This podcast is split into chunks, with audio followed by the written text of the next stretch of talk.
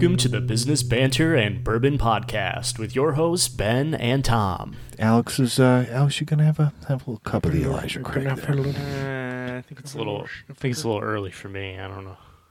What? No. Just think, of it, just think of it as cold medicine. No. The grandpa's old cough Just a little medicine. cold medicine. You guys uh There you guys we go. knocking back a little bit of grandpa's old cough medicine there? Shut your mouth, you pumpkin You pie haircutted haircutted freak. no, it's a cardigan, but thanks for asking. Here we go. Okay, this is. Elijah Craig. Boy, that's a nice looking website. It is. Isn't Look at it? that. They got the they got Look the at that. charred barrel in there. They got every product here. Look at this. This is beautiful.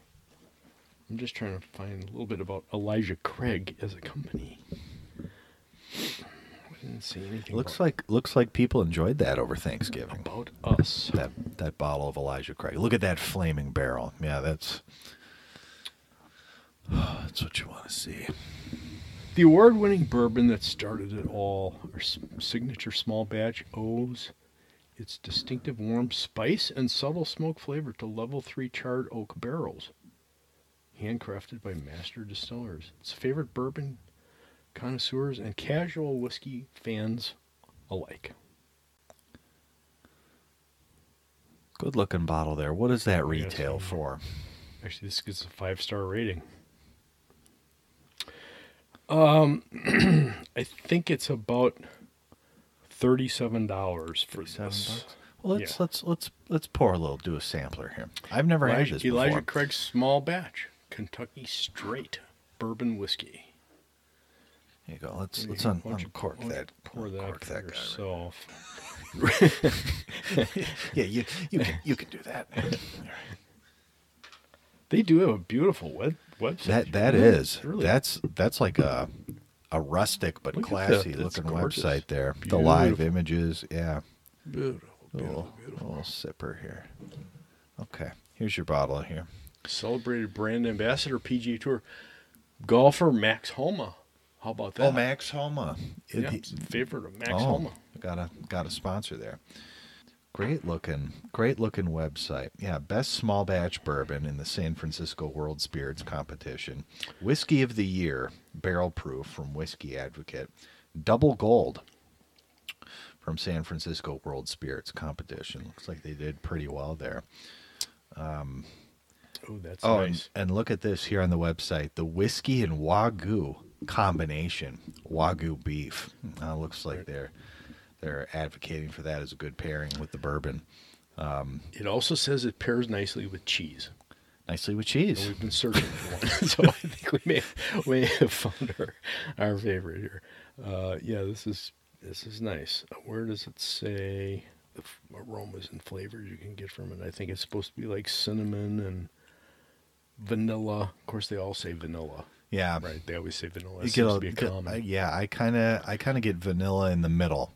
yeah, It doesn't doesn't lead with vanilla. Um, smooth entry, little bit of vanilla. Yeah, certainly a little bit of little bit of spice, maybe some nutmeg, some cinnamon there at the right. end. Yeah, I definitely picked up the cinnamon.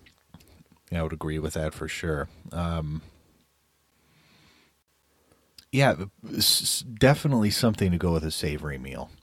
Um, nice, nice, rich aged cheddar. I see that on the website too. Oh, yeah, here it- here a nice is. hunk of wagyu. Yeah, here it is: pure sweetness, honey, marzipan, and wildflower notes. Wildflower. huh. The sweet drive is nicely backed with drying oak and pronounced finish. I thought I saw it. Oh, here nutmeg and other spices.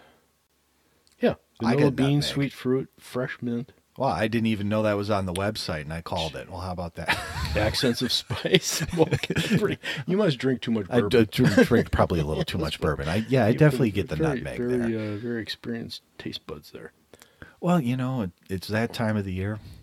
Just got off of Thanksgiving. Yeah, having a little a little nutmeg that's good. your eggnog or your pumpkin pie a little bit of nutmeg would kind of have the Yeah. kind of have the refined palate for some nutmeg here in the fall. But this, this is good. This Long, is good. Sweet and slightly toasted. Yeah.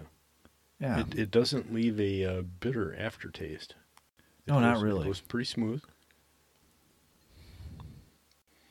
Ooh. Oh, very good. Very good. Also, um, yeah, I was gonna say smoky for sure, but not not that burnt taste that you No. can sometimes get. Right. You know, it, it seems like this this is obviously a good natural natural smoke from the barrel itself. Nothing added, clearly. Yeah. Yeah. Um, but it's not like drinking a burning log. You know, like sometimes you can get some of some of these cheaper bourbons. The cheaper Yeah. ones, and they're not aged as well. And I'm, you know, a lot has to do with the barrels they age them into. You know, the quality of the, the wood and the barrels. Um, so I'm sure they're top notch here. But yeah, this is great. I love it. Yeah, yeah, this is Yeah. nice. So about We'll do that one again. 37 38 bucks bottle so um, Right. not not ultra high end uh, No. but not um, not the most budget friendly No, it's it's it's actually listed as one of the top five. great for parties gatherings yeah i think you, can you even would impress your friends with this old- a bourbon old fashioned, which yeah, I like the brandy old fashioned's better, but uh, prefer just to drink the bourbon straight. the cla- classic wisconsin brandy old fashioned yeah mint julep yeah absolutely um, this would this would go really nicely on kentucky derby day I wonder about a whiskey sour. That would probably it'd probably go nicely with that, wouldn't it? What's that one right there? The Kentucky Buck. I think we just made this. The, the, this is the one we just made for Thanksgiving. is it what's the um, sure. Hang on. No, no, no, no. No strawberry. Oh, this well, this I calls guess- for strawberries and ginger beer. I guess we forgot we the used strawberries and ginger beer. we used um, lemon juice, um, Seven Up, the simple and syrup. um, honey syrup. honey syrup. Honey syrup was that, and um, You forgot the bitters in that. yeah, yeah. But uh, Elijah Craig, a great looking website. Um, check it out if you get a chance. So For it's a great. party, this is- this is a great one. on its own, but good for mixing too. Yeah. yeah. Yeah, I don't Nice. I don't feel the need to cut this with water or with ice either. No, Um, no, I don't either. Yeah, this this feels like the, like a good sipper that you can enjoy neat. Right, right. So sipping on sipping on a little Elijah Craig. Post Thanksgiving celebration. Yeah, yeah. This this was clearly a hit. Uh, we got got about a third of a bottle left, so so someone clearly enjoyed that. Um, I think Alex had most of that. Alex had, had a I little thi- bit. Actually, I think he did. He. Oh, did he? Oh yeah, he was sneaking it the other night. I saw him. I spotted him going up in my liquor cabinet. Oh yeah. Wow. It was just right on the counter. I didn't have to go up anywhere. Oh, Oh, you're not going up. Wow. okay. Yeah, yeah. Well, did you take the marker and draw the line? Perm- Yeah, permanent That's what- marker like, style. Like when you guys were teenagers. Yeah, you used to Draw the draw the line. line. it worked great, except for uh, vodka, because then you just fill it with water. Yeah, mhm. that that's an easy one. Yeah, that's an easy Yeah. So for parents of high school kids, make sure that uh, make sure that you're sampling your vodka every so often. Make sure it's not just watered down there with with water. No, this is great. I'm Yeah, glad we like kind of deviated from those flavored ones that we've had the past couple of weeks. This is uh, back to Yeah, more traditional bourbon. A true a true Kentucky straight bourbon. You know, none of the honey, none of the maple. Um, this is this is in a way refined, but also what you see is what you get with it. You know, if you want it, you want a classic, good tasting bourbon. You're you're not going to go wrong here. Yeah. Yeah, so this will be a good one. We'll pick uh pick up another couple bottles for Christmas maybe. Um, but yeah, Can you see on there what other grains they are using besides obviously corn? I thought it was barley. I thought I saw that somewhere. No, I don't see it anywhere. I thought I thought I read that earlier. But uh, yeah. Anyways, we'll have this one again. yeah, Good. Very that's be a good one. Elijah Craig, we're drinking the 1789, and um, what's uh, what label is it if you look at the front, um, just so the listeners can know. Okay, this just says Elijah Craig small batch, Kentucky straight bourbon whiskey, 1789. It 1789. doesn't have the age on that. So, yep, no age on this one. And this is a 94 proof. 94 proof. Yep. Yep. Yeah, very good. main one on their website. Yep. Super. Yeah, I like it. Okay, Ben. Now, uh, speaking of Thanksgiving, Thanksgiving. want to uh, talk a little bit about Black Friday. Sure. Sure. It could. Did, Uh, did you see record online sales, tech sales on Black Friday? is that right? $5.9 billion online sales Hmm. for tech. That's a pretty good year. All would that be? Would that be like all consumer electronics? So we're talking iPads, computers, TVs, um, right. Or right. Small gadgets, Mhm. big appliances, whatever. You know, Mhm. anything electronic, yeah. any gadget. Yeah. Really? And they're saying, uh, what is it, Monday? Cyber Monday, right? That's coming up. Cyber tomorrow. Monday? Yeah. Uh, they're projecting eleven billion dollars. No kidding. Right. Do they have that broken down by category? Because all we've been hearing about is that big tech enjoyed uh, a pull forward of future earnings during the pandemic, right? Apple Right. Apple enjoyed a pull forward of earnings because everyone was teaching their kids from home, so they all needed iPads and computers, so that's why they overperformed.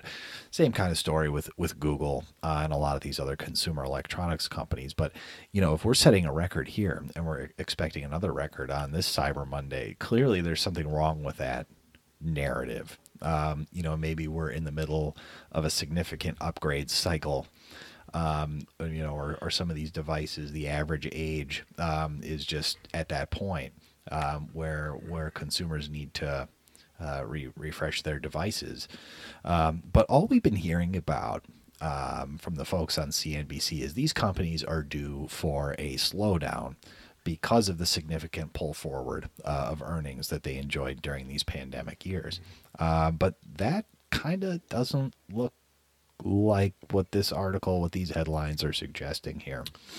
Well, um, we don't have all the data on it yet. Obviously, they don't have the category breakdowns, but uh, another interesting note is that the use of credit had gone up tremendously, like 78%. So people, so we'll see after the holiday here um, how many returns there are when people start getting their bills. That's always an, an indicator as to whether or not this is real. But um, yeah, we'll see what happens. But certainly was or shaping up to be a good weekend for tech Um, And the retailers, too. and the retailers. Yeah, I, I- you know we talked about Target last week. This, I would think Target had a good weekend. Um, Yeah. So maybe the Santa Claus rally uh, here here into the end of the year on on retail. Yeah, Um, maybe I don't know but- about the Santa Claus rally though. I mean, I it's still I think a lot of consumers are very leery, and I don't think we're going to see the robust rally that we've seen in the past. You know, and it feels like markets really they look tired to me. Um, you know, and we had just the again the post CPI Fast and Furious run up. Um, you know, I- feel like a lot of the good news for risk reward is already priced in. Um, you know, to to me, I would have thought the the holiday season would be weak um, for for retail sales. I mean, so far Black Friday appears like maybe it'll be okay, maybe Yeah. it'll hold up all right. But then again, you know, if if credit card use and plastic use has gone up 78%, that's not exactly a great thing. Um, you know, we talked a couple podcasts ago about about APRs, you know, hovering around 20%. Um, and if you're buying if these goods at an inflated price, um, you might think twice about about hanging on to those, um, or or you're certainly going to have some issues, Yeah. um, you know, covering off that debt uh, once it comes due. Yeah. Did you see that on there? One of the devices are drones.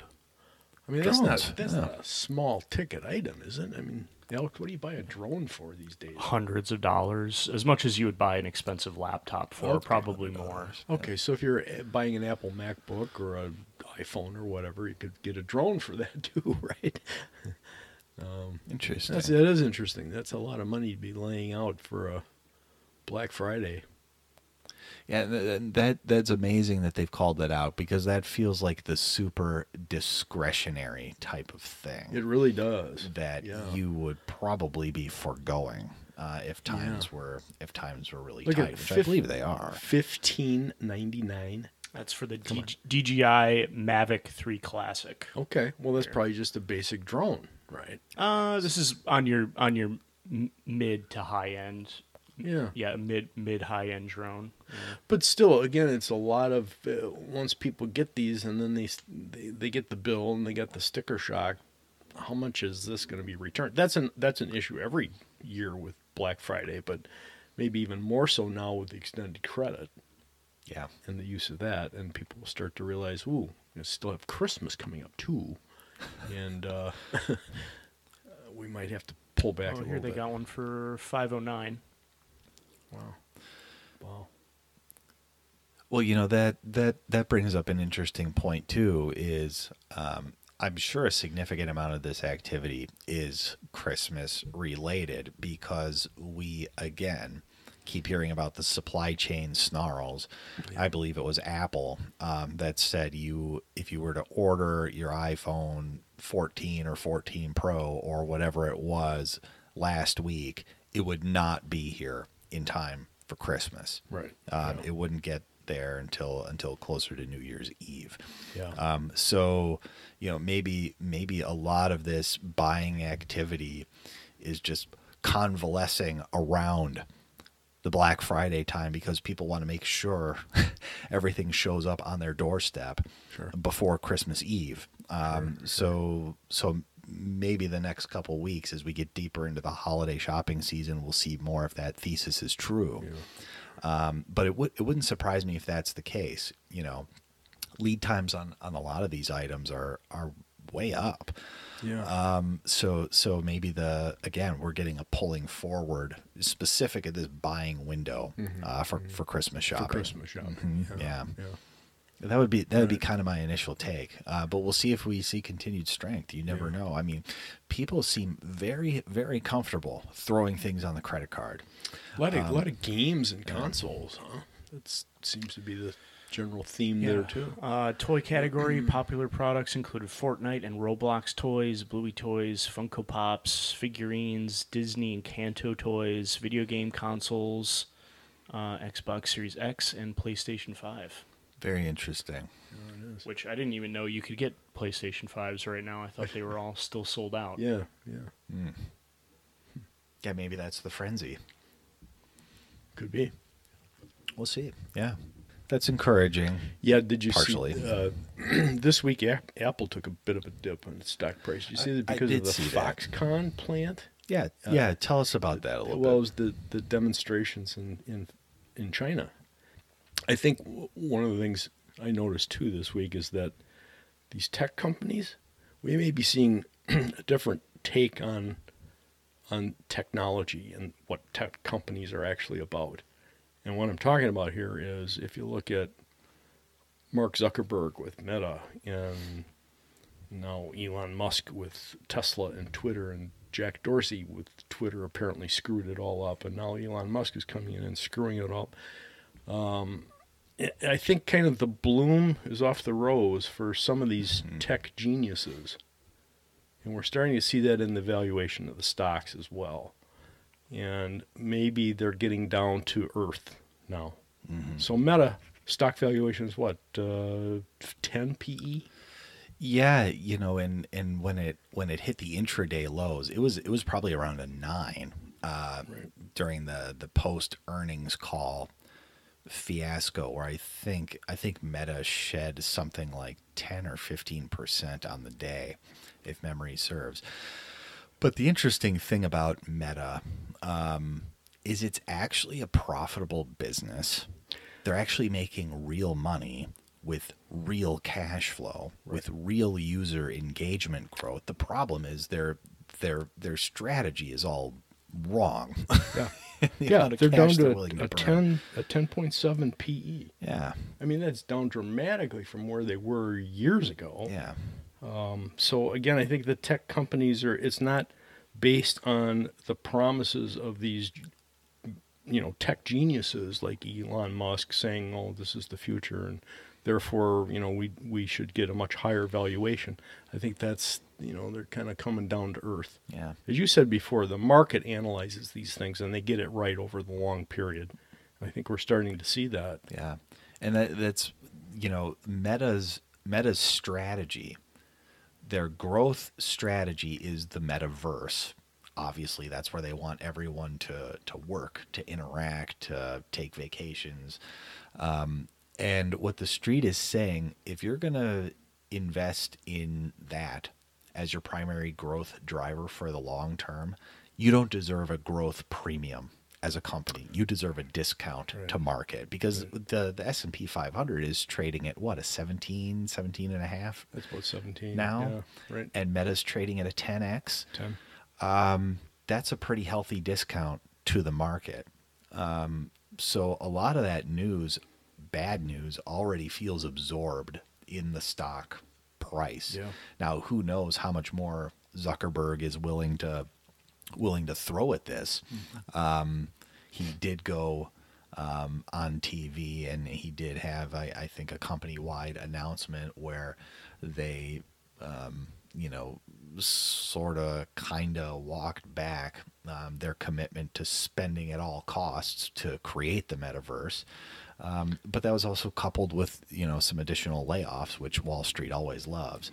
Um, so I I don't know. I mean, you you look at something like Meta, and maybe it's kind of interesting now at these levels, just because it's come down so much. It, it really is, and that's kind of why I brought it up. I mean, if you look at their financials, you're right. I mean, they're they're still financially very, very solid. I mean, uh, not even ten times EBITDA to enterprise value. That's a pretty good valuation.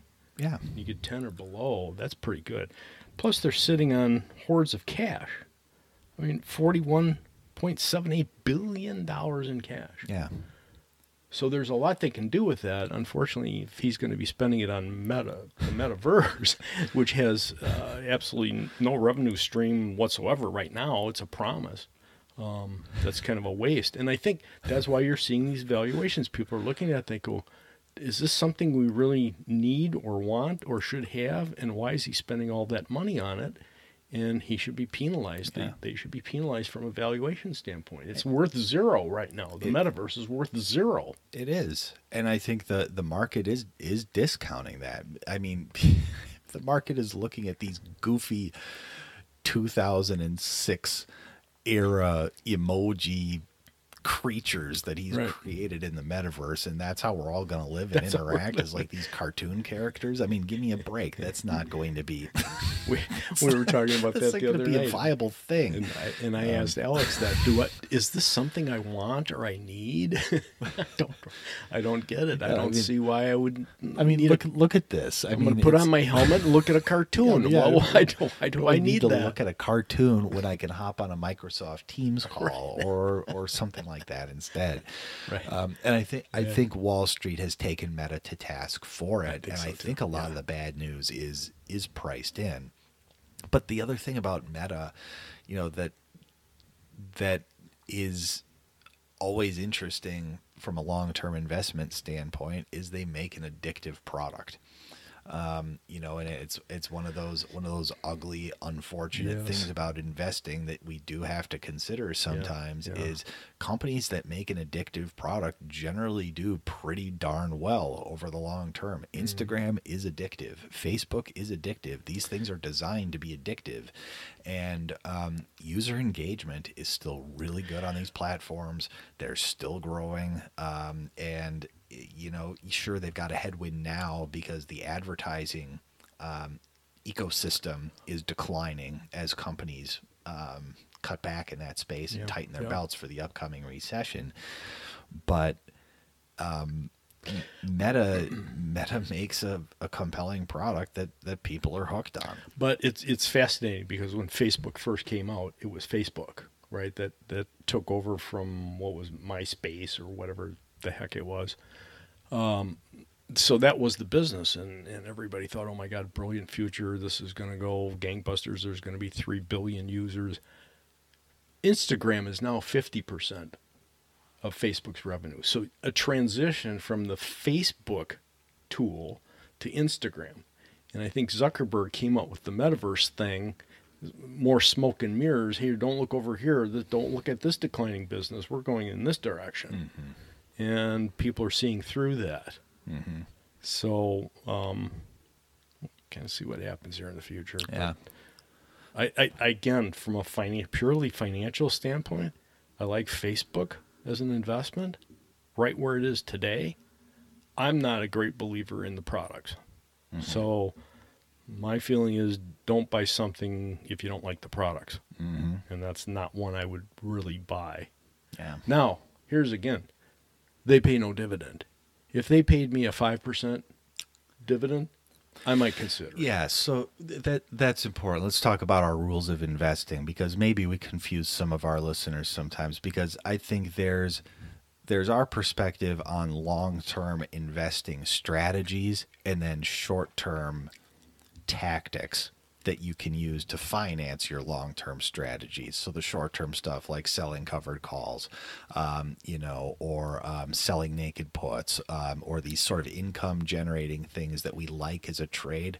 Generally, what I like to do is I like to take those proceeds and use them to finance my long-term bedrock strategies, which are looking for um, values in emerging technologies. We talked about hydrogen a few uh, podcasts ago. Automation, industrial automation, like like in Rockwell. Value, like General Mills, Coca Cola, uh, Procter and Gamble, Exxon Mobil. Some of these types of names. And in my opinion, rule number one A for your long term investing strategy is don't own a non dividend payer. Um, to me, that is that is like one of the most important rules uh, of investing is you must own dividend payers. It definitely is for multiple reasons. One is that dividend paying stocks have outperformed non dividend paying stocks through history. So if you have your choice between a dividend payer and a non dividend payer, they're same valuation, same price, same, same, same. You take the dividend stock because over long term they're going to outperform. So that's one reason. The other reason is it's an income generator for you.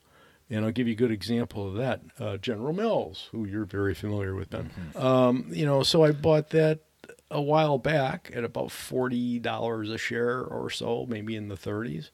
Sat on it for years and years and years and years and years, and it didn't really do much. Got up into the fifty-ish range every, range every once in a while, but kind of hovered there for the longest time but it was paying me a 3% dividend. So I'm beating inflation while I sit and wait for General Mills to get their act together, and, which they are now doing, and now it's in the 80s. So over a seven year span or so, I collected the dividend. Now it's almost, well, it's over doubled in price. Mm-hmm. So that's a pretty good long term investment. But if it didn't pay me the, the dividend, I'm losing money sitting on it. Right? Absolutely. Yeah. and I got to hope and pray that it's going to pay off in the future, like Facebook is telling you you should do. You know, so that that's another reason for doing it. Well, Um, and, and you bring up an important point, which is patience. Nothing is more important than patience for your long term strategy. You look at the all time chart of something like a General Mills or a Coca Cola or a McDonald's or heck, even an Apple. There are spans of five to seven to 10 years where the stock doesn't really change that much Yeah. in absolute Yeah, price. right. So if your if your plan is to make all your money on capital appreciation, um, you know, you better hope you hit the home run buying a high flyer like a Tesla. That's right. Otherwise, you must be patient, collect your two, three, sometimes four percent if you can get it. Yeah. Enjoy that, use it to dollar cost average in, reinvest, and then enjoy the ride up during those periods when the boom times come because they they generally do come, even for sleepy value names like we're seeing. Yes, General Mills. Coca Cola, McDonald's. These are the boom times Yeah, those for are the these ones you stocks. want. Those They are the ones exploding. you want. now. That's right. Yeah. That is right. Yeah, and you turn Those on CNBC, and all they want to talk about is is Tesla, um, Amazon. Uh, Sure, because they're flashy. They again, they have the huge valuations. They've got this tremendous promise of, oh my God, you're all going to be billionaires if you invest in Tesla, you know, or whatever it may be. I prefer the steady eddies. Steady as she goes, consistent incline, pay me as I go. That's a good long term investment. If you want to take a flyer on a Tesla or a Meta or one of these other ones out there, The ARK Innovation Fund. treat it as a trade. Yeah. Yeah. Buy it when you can, when you can, you know, good evaluate, good valuations, but look to sell it. Right. Um, I don't look at my long term investments as something I want to sell. It's something I want to own. It's a it's a company that I want to own. Believe in the product, you stick with it. It's going to pay you. You can't go wrong. You know, Yeah. you really can't. Um, It's another another important rule of investing. If you use the product, consider owning the company. That's right. What think about what products you use every day. Um, for me, you know, obviously I use my iPhone a lot. Apple, I want a piece of that. Um, you know, and the principle applies. Um, say your carrier is Verizon.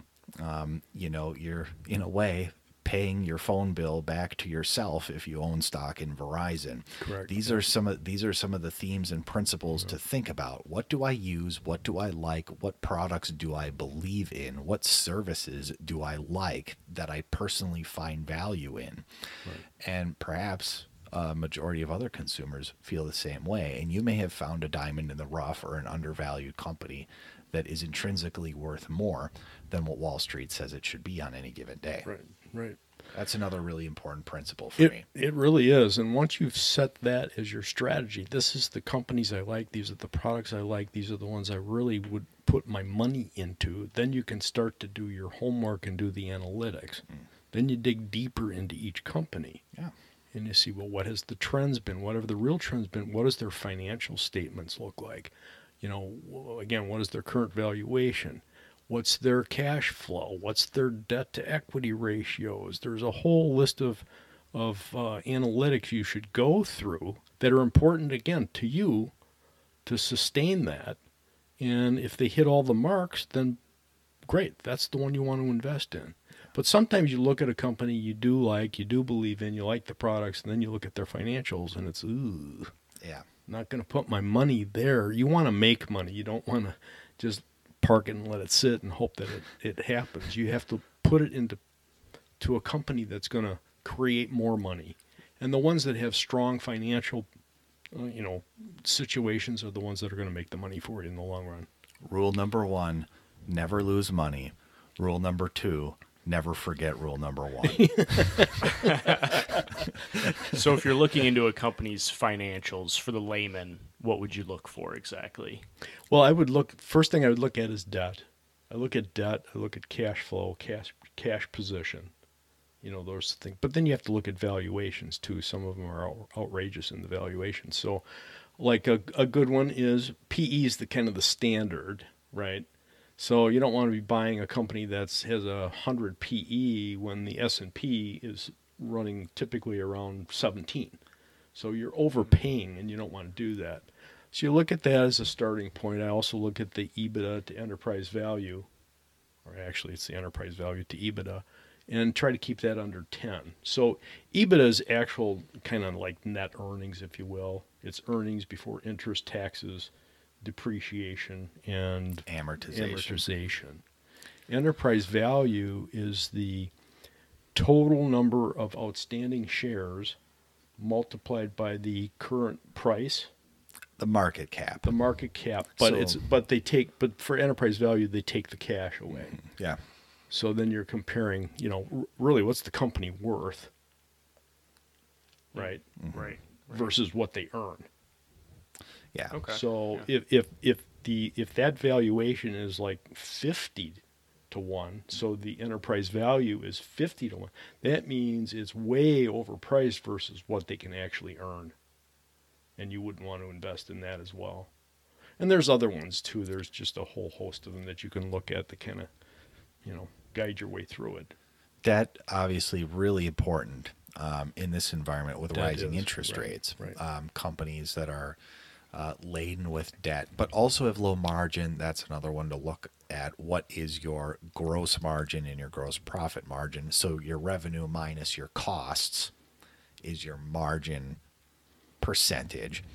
Um, and that um, obviously you want that to be as fat as you possibly can be because that means you're turning your your revenue into a lot of cash.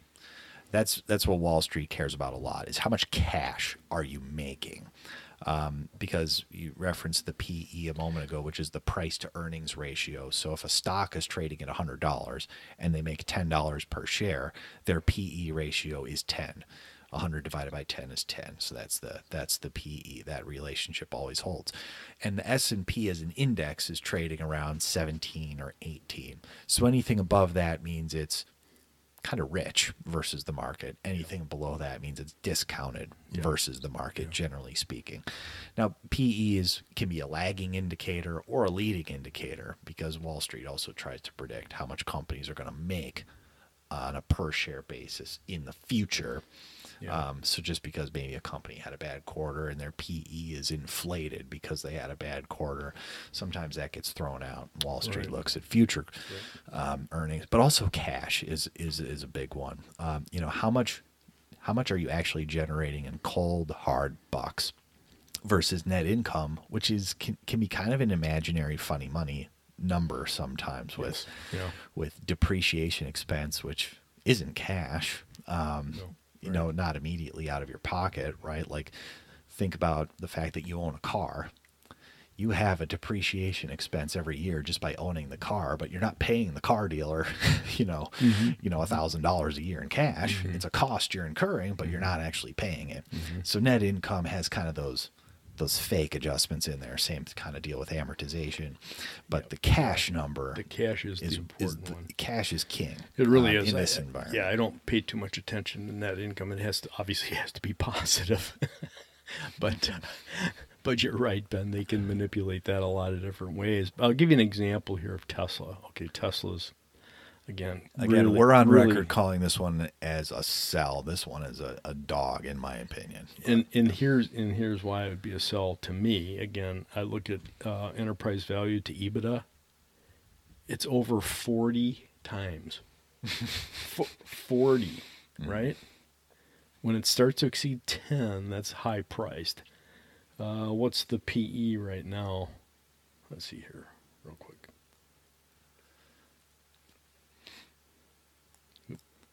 Okay, 56.3. 56. Okay, that's that's crazy. With a From a right. So look, but the other the other thing too, you look at a Tesla ticker TSLA.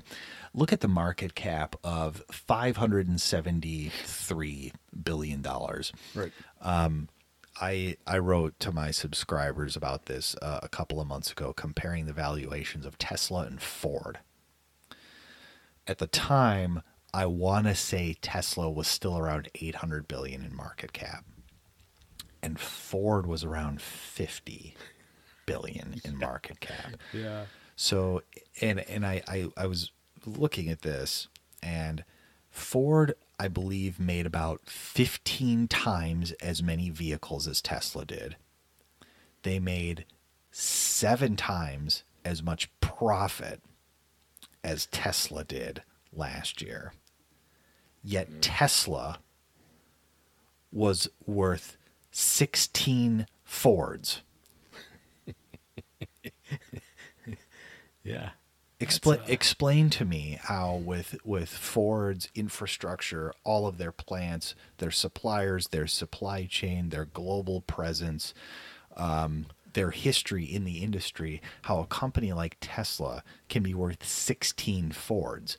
Only in the bubbliest of bubbles is is such a, a phenomenon possible between the, the divergence of these two valuations. Because they have that really cool dashboard. That's why. I mean, this but no. Here's what I was talking about earlier about the blooms coming off the rose. um, again, you look at this, and people invested with those high evaluations in Tesla because they, they believed in Elon Musk. Mm. He had the SpaceX thing going. He had all kinds of promises on the Tesla vehicles, trucks, blah blah, blah everything. You know, self driving, whatever it came. Guess what? That's not come to fruition. And people are seeing that now. They're realizing that these so called gurus and experts aren't that smart. Mm-hmm. You know, they, they might be geniuses from an engineering standpoint, but from a business standpoint, it isn't there. And so we're beginning to see an evolution, I think, in the technology companies Yeah, as these come to become more earth. traditional businesses, Mm-hmm. right? And the promises of these big earnings down the road don't mean anything if it has no substance. Right. General Mills couldn't do that. General Mills couldn't go out, you know, tomorrow and say, you know what, we've got these brand new food products coming now. It's ten years off, but boy, it's going to revolutionize. You know, people are going to say, what are you talking about? We don't believe a word you're saying. Forget it. You know, so I think you're going to see that evolution come in the technology field. Yeah, and you know the the other rule of value investing that we like long term is if a company's valuation doesn't pass the smell test, or when you start to see these crazy price targets come out on these companies, Yeah. you know something is amiss in the market. I remember it wasn't even it wasn't even six seven months ago. There were um, fifteen hundred dollar price targets on Tesla.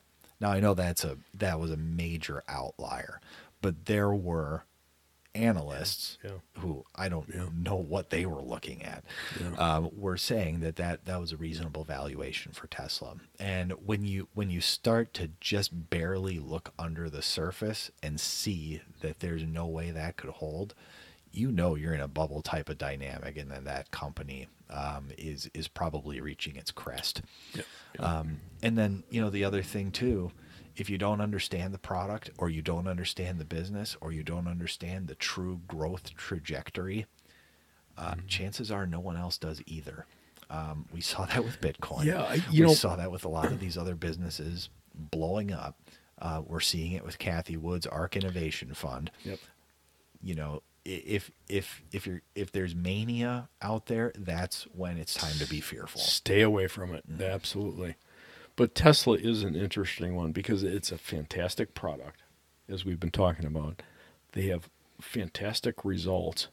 It's just a ridiculous evaluate evaluation. And so, it, it, as I said, going through the whole analysis of what you're going to put your money in, if you drive a Tesla, right? You look at their product, you go, I believe in this, I like the product, I want to look at it further. You start drilling deeper into the financials.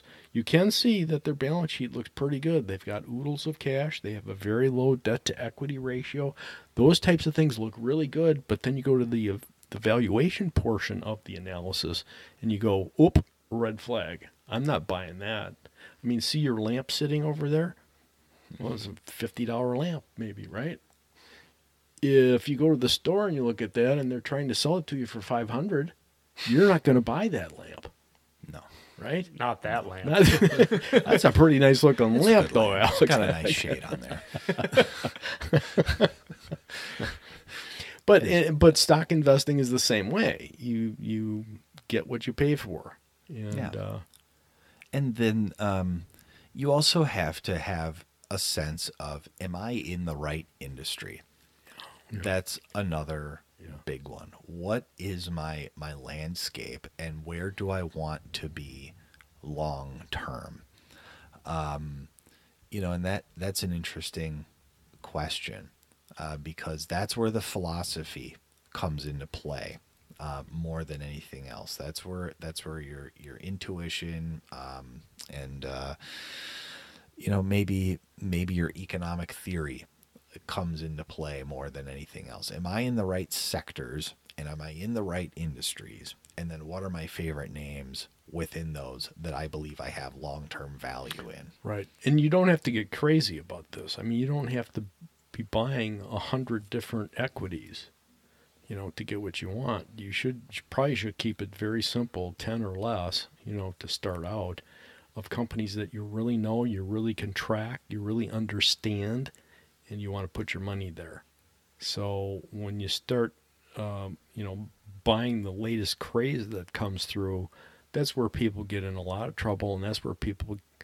you know they, they give the market and investing a bad name Yeah. right Yeah. because they're they're chasing a big promise and it just isn't there Yeah. But you know, maybe maybe to bring it closer to home, you know, the industry too, um, s- sector and industry. You know, look at um, look at like look at tobacco. Um, you know the the re- the returns on a dividend basis have been have been awesome. You're not going to find the long term growth there um, that that you're looking for, not No, domestically. that's the it's the old cash it's cow. it's the old cash cow model, and if you're going to invest for those reasons, that's fine. Just know what your reasons are going into some of these names in these industries in the first place, and if you're comfortable with that, great. But understand what the value proposition for the industry is like, and then others like love the energy sector. Um, Right, right. I don't want to be in coal.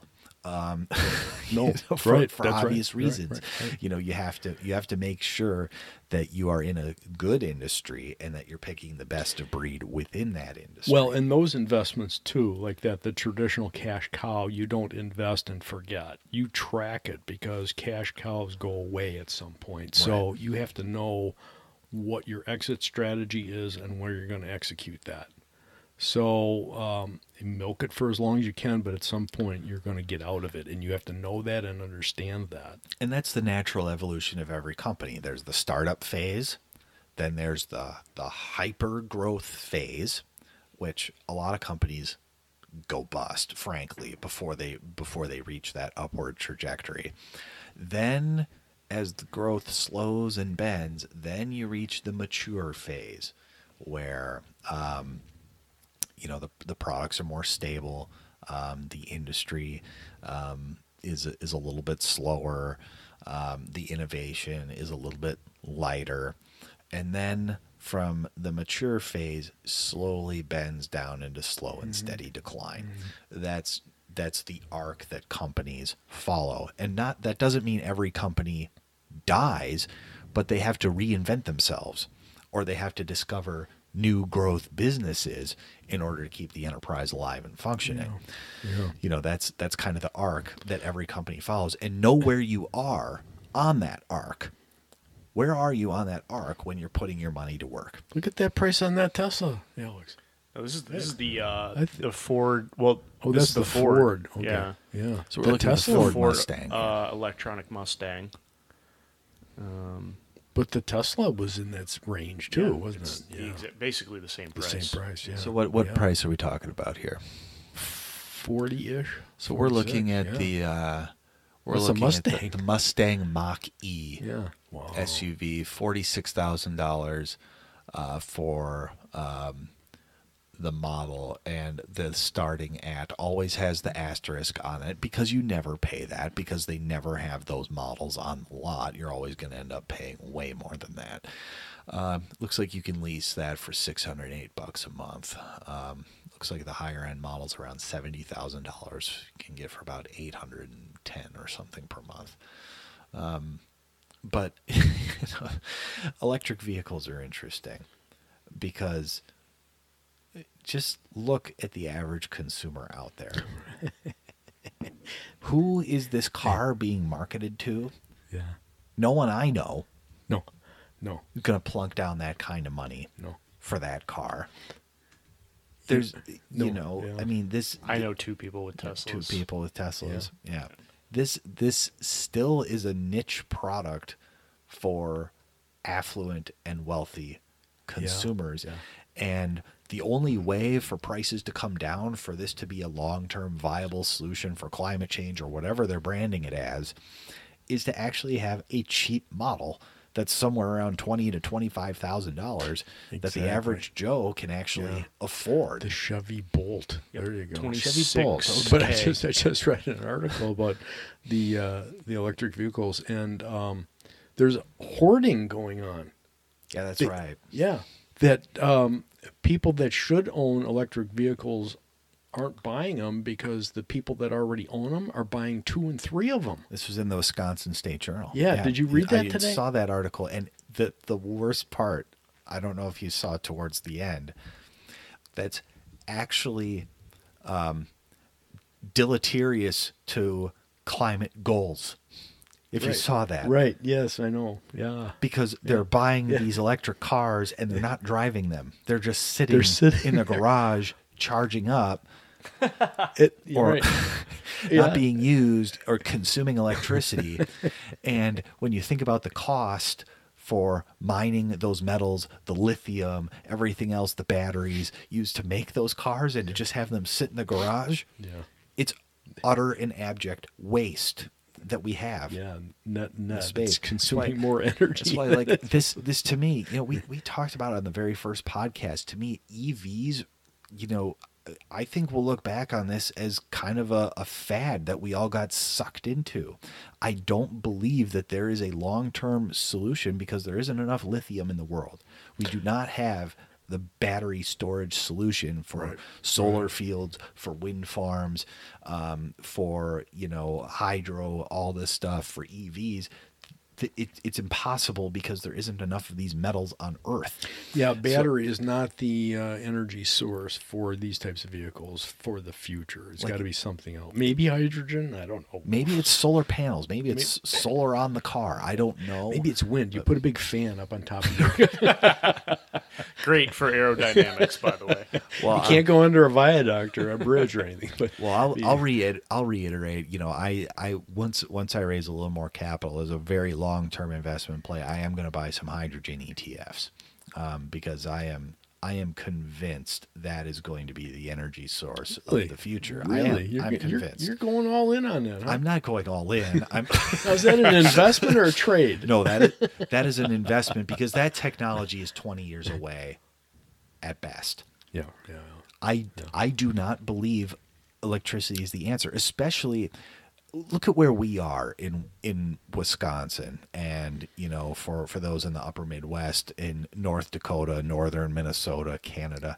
Are you going to buy an EV um, knowing that you're living in blizzard conditions potentially 6 months out of the year and um, if you get stuck somewhere Yeah. or you drive off the road into a ditch, how good are you going to be feeling about your EV to keep you warm? Well, to even keep if you safe. even if you don't drive off, you know, into a ditch, you have to go to a charging station and get it recharged, right? So you're sitting there in 20 below weather in your car while your car charges up, so you can drive away. You're still freezing, you know. Uh, Well, I think the heat can be on while the car's charging. Yeah. Well, it's going to take longer to charge. yeah, much I mean, longer. you know. And the dirty it's- secret, it's not cheap to charge. No, you I pay don't know for if you've that. I don't know Yeah, if oh, you've yeah, looked yeah. looked into it. Yeah. it- well, it's it comes out to like a dollar fifteen per gallon equivalency. So it's cheaper than gas. It's cheaper than gas, But it's not free. I mean, you don't uh, you know, you don't just drive up and plug in and away you go for nothing. There's some charging It's- stations. I mean, where you know on the West Coast, I I know for certain it costs thirty bucks to charge up your car. Right. I mean, yeah, on a per mile equivalent, it's definitely better, but it's not like this free or, you know, free solution that everyone keeps thinking it is. It's not. No, and the charging station that you have to install in your home is 5 grand plus, Yeah. right? Yeah. I mean, So that has to be built into the cost model too here if you compare gas versus hybrid or electric. The whole the whole phenomenon is it exists because of subsidies, and the the raw material inputs are. I, I don't even know how we are going to deal with all of these aftermarket problems when people start getting rid of their Teslas. The batteries need to be recycled or disposed of, mm-hmm. and then we need to mine more lithium. How this is mm-hmm. this is going to work? This is this is not viable. Okay.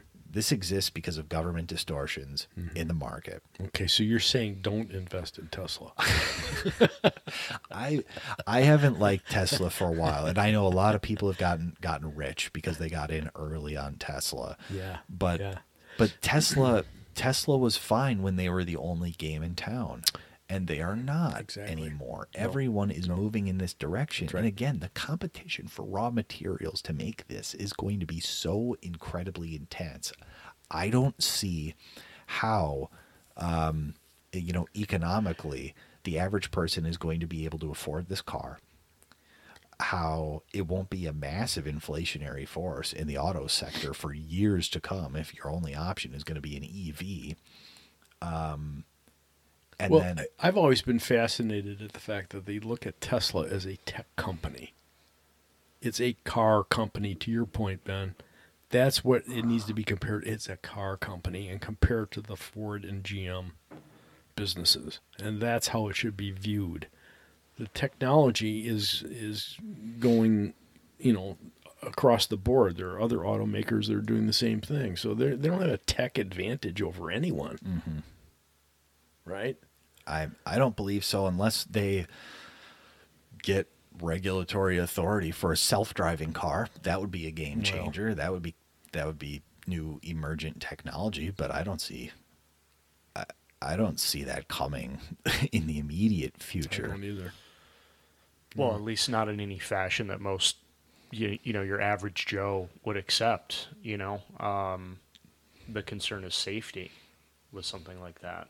Convincing the average person that it's safe. Well, I'll tell you what. Some of the drivers on the road right now, I think I'd rather see a self-driving car well, you know that belt line. because, Um, yeah, I'm telling you what, some of these people line. could use a little computer help the way they drive. For real. Yeah, For real. exactly. You know, Yeah. so I, that th- those days will come too, where you just sit in your car and you say where you want to go, and it, the car will take you. I mean, you could see something like a uh, on a highway, you know, a specific lane for self-driving cars. You know, But again, I'm not sure Tesla is the company that takes you there. Uh, uh, Tesla is not a tech company. They're they're having a hard time just making cars. Right? so what's the tech company that's going to take you there? and again, Is Elon Is it Apple? I don't know. Um, someone, Microsoft. I don't know. One, a, a true tech company is going to develop that, not a car company. I agree. I agree wholeheartedly. Elon Musk can't even get the metals to make No. his cars. No. This this is this is what I'm talking about. This business has a massive fundamental flaw. Yeah. We don't have the material. Yeah. well, the weak point is the battery, like you said before. That's it. Need, needs I mean, need that's- better batteries. That is the car. Is the the Yeah. battery Yeah. and that f- great looking display they've got. Oh, that you- that's the car, Or oh, you need some right? well, I mean, that, putting a putting a display in a car is something they could do with cars right now. I mean, I have a display in my car, a touch display. Yeah. Well, I have a Subaru.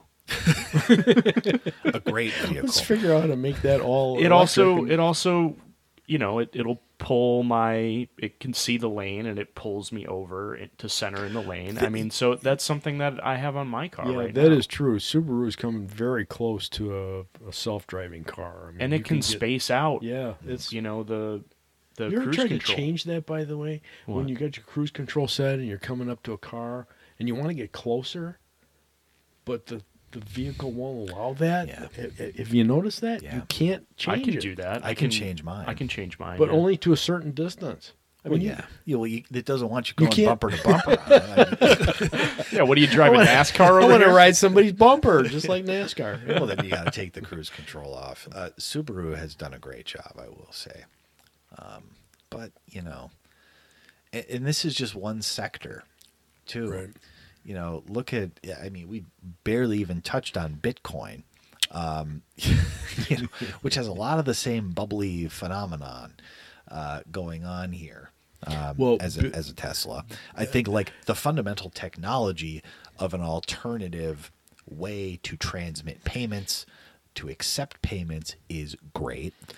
Mm-hmm. Bitcoin, in and of itself, is not special. No, Um, it is not. And this is, goes back to what you previously talked about.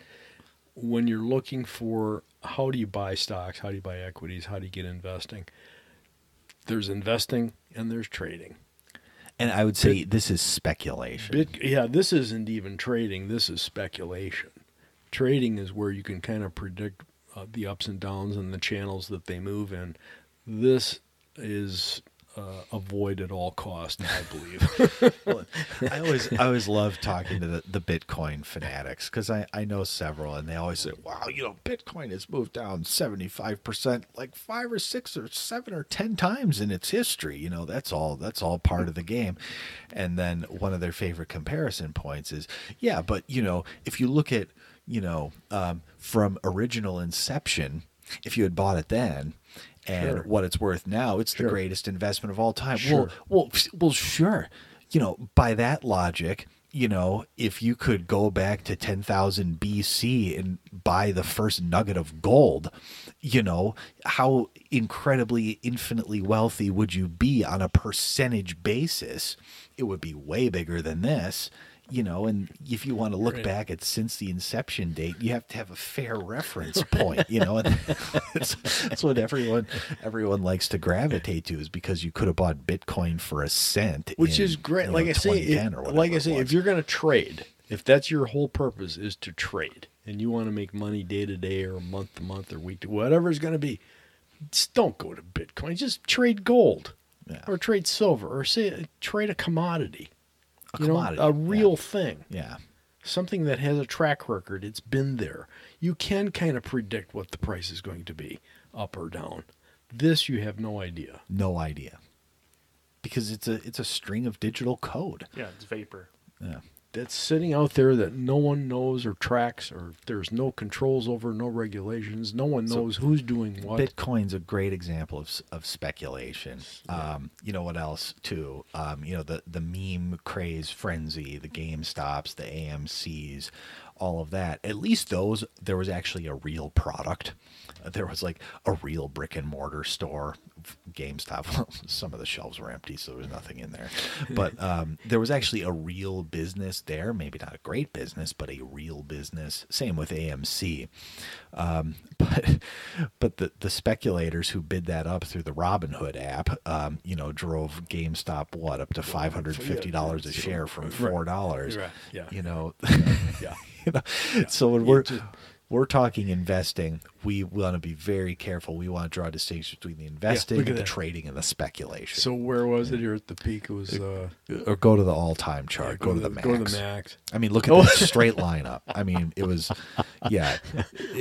this is this is not split adjusted, by the way, um, because because GameStop, I believe, ended up splitting their shares. So yeah, because GameStop at the peak, it was well over five hundred dollars um, a share. Yeah, this is after the split. This is this was post split. Right, yeah, so yeah. GameStop went from four dollars to I think five fifty. yeah. Um, in a matter of in a matter of a handful of and weeks. you know if you could if you could run a comparison of uh, Bitcoin to this, and you can do this on these, you can run comparisons. You probably see a similar chart. Although the bit the Bitcoin was a little bit steadier up, but had the same peak and the same fall off. and uh, in AMC, they something very very similar here. Uh, Mm-hmm. but again, you know, at least there's like a real movie theater that you can go to. You can actually buy a ticket, a bucket of popcorn, and watch a crappy movie at an AMC. Yeah, right. There's actually a real business right, there. right. Bitcoin is just you know you know pure speculation. It's kind of fun. I mean, there there's so much you can get out of charts. Again, we go back to talking about investing and trade versus trading and whatever. But there's so much information you can get out of just looking at that historical chart, pricing chart. Mm-hmm. Now pull up if you can uh, P and G or General Mills. General Mills, GIS, GIS. And all time charts a thing of beauty. it is a beautiful thing. it tells you so much about the management of the company and the direction they had. I mean, look at that. Look at that chart. I mean, Almost that a is s- it's a straight line They- up. right. the and dark at- period Where's there, the but- dip? COVID, which the whole world took a dip. That that was that was actually during the 3G Kraft Heinz consolidation period. Um, Oh, that, okay. That that Okay. decline there, It was but you look- 2019 though, You look right? at you look at the arc. It's it's almost a perfect perfect You- you- upward sloping. You just don't see a lot of those. Another one is Emerson. Pull that up. EMR. So it should be a very similar looking trend. Max. There you go. Yeah. Yeah. Again, you know, very similar. some cyclical So- challenges, but that's it. you Well, know, I mean, cyclical challenge 2009 was the crash, right? 2016, another dip. We had the dip there. It follows with the growth of the country and the growth of the economy. That's what you want to look at. Those if you pull up charts like that and you see a company that's managed to this level and the consistent um, strategies and positions that they take, that's where you want to put your money. for sure, absolutely. Track records matter. And then you pull up Bitcoin or one of those others to compare, and you say, "Whoa, I don't want that one. I mm-hmm. want this one." Yeah. Which probably leads to another another rule. Have a core business. Must have Yes. a core business, Right, right. you know. Because that's that's you know how companies evolve. They they grow their core business and then they branch out into other growth areas that they then want to develop into more core businesses. I mean that's how a, a good company should be investing um, and evolving over time. So they don't just they don't just die after they reach maturity phase. They're continuing to invest and, and make those uh, Yeah. diversification plays. But when you see uh, charts like that, of course, General Mills is a great example. Emerson, I, I, one of my favorites of all time. That indicates to you the philosophy, the long-term strategies of the company, the management philosophies, the succession planning that they follow, so that I mean, CEOs don't live forever; they only last three years roughly Yeah. but they put in place a good succession plan so that continuation they can continue that pattern um, disney was just in the news last week right because they had to change the ceo they fired the ceo brought in you know a tale I- of two Bobs. they brought in Iger again bob Iger Bob sanction. Chapek and then back to Bob Iger. Yeah. But I mean, if you if you really thought that Bob Chapek was ever really in charge in that whole time, no he was not ever in charge. I don't think he cared to. He got his twenty-two million dollar payout. What, you know, what does he care? but it, it it tells you again about Disney, and I I I owned Disney. I sold Disney, and the reason being, if you have a CEO like Igor or Iger, or however you pronounce his name, um, and he brings in Chapek, and he bombs miserably. What does that tell you about Iger? Right? Mm-hmm. What does that tell you about him? And they're bringing him back. How is he going to solve the issues with Disney? sell Disney. I sold Disney. Well, no, he's going to sell Disney Well, to he's someone go- else. That's Well, I, the, I think they're- that's the plan. yeah, they're a losing proposition. I think um, if you compare, Netflix has won the content business that Netflix has got. They've they've destroyed everybody else. Everyone else is trying to catch up to that. Disney's trying to catch up to that. They had great promise years ago with the Disney studios and creating content and conveying that over to the theme park. You know, the continuation of that. It's fizzled. Hmm. You know, mm-hmm. they, they never never delivered on it. So now you got this business that has trying to play catch up in the streaming arena and the content arena. But oh, by the way, you got these massive theme parks, right? That you have to keep running. Well, and, And- the prices just keep going up at the theme parks. Right, and, and oh, great point. And how do you do that now in these the economic times that we face? You know, a family of four has to go to Disney and spend three, four, five thousand dollars for a good experience. It's not going to happen. Yeah. The theme parks may die.